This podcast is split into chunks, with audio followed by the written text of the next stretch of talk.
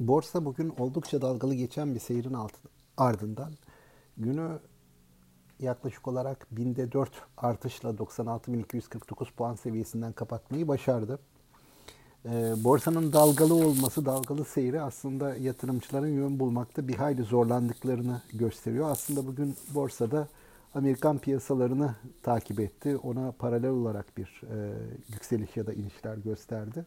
Sabah saatlerinde açılış öncesi A B D vadelerinin yüksek açıldığını gören yatırımcılar benzer bir durumun Türkiye'de de, Türkiye borsasında da yaşanacağı beklentisiyle hisse senedi alımlarını yaptılar. Gün içerisinde A B D piyasaları dalgalandı. Benzer bir seyir biz de gösterdik ve dolayısıyla kapanışta da hafif bir artış, yatay sayılabilecek bir artışla günü tamamlamış olduk. Şimdi genel e, trende baktığımızda bankacılık sektörünün yine zayıf kalmaya devam ettiğini e, söyleyebiliriz. Burada gün içerisinde diğer piyasalara, diğer e, varlık sınıflarına baktığımızda özellikle C D S'in altı yüz baz puan üzerinde kalmaya devam ettiği, T L'nin değer kaybının sürdüğü bir ortamda bankalarının geride kalması çok anlaşılabilir bir durum. Bunun dışında yatırımcılar genel yurt dışı piyasanın da eğilimlerine uyacak, uyabilecek geride kalmış hisse arayışı içerisine giriyorlar. Bugün de genelde bu bazda hareket ettiğini gözlemledik gün içerisi hareketlerinin. Özellikle altın madenciliği tarafında faaliyet gösteren şirketler bugün e, iyi performans gösterdiler. Bunun e, haricinde kısmen yine e, I T teknoloji e, şirketleri iyi performans gösterdiler. Geride kalan şirketlerde ise e, hisse bazlı hareketler gözlemledik.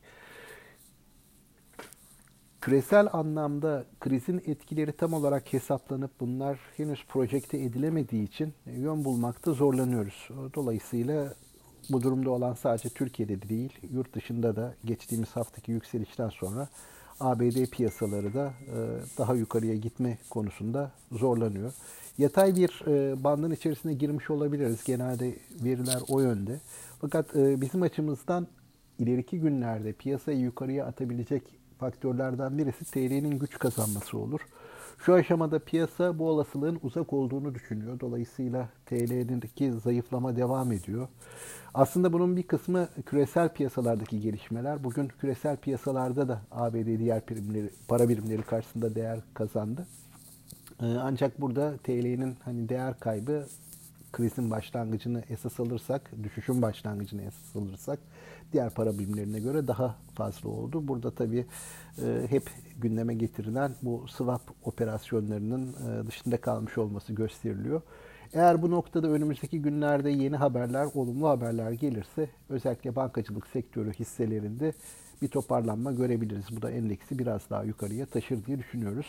Bunun dışında şimdilik yatay seyir ve yurt dışını takip edilerek e, izlenecek seanslar olacağını düşünüyoruz önümüzdeki günlerde. Bütün yatırımcılara sağlıklı ve bol kazançlı günler dileriz. İyi akşamlar.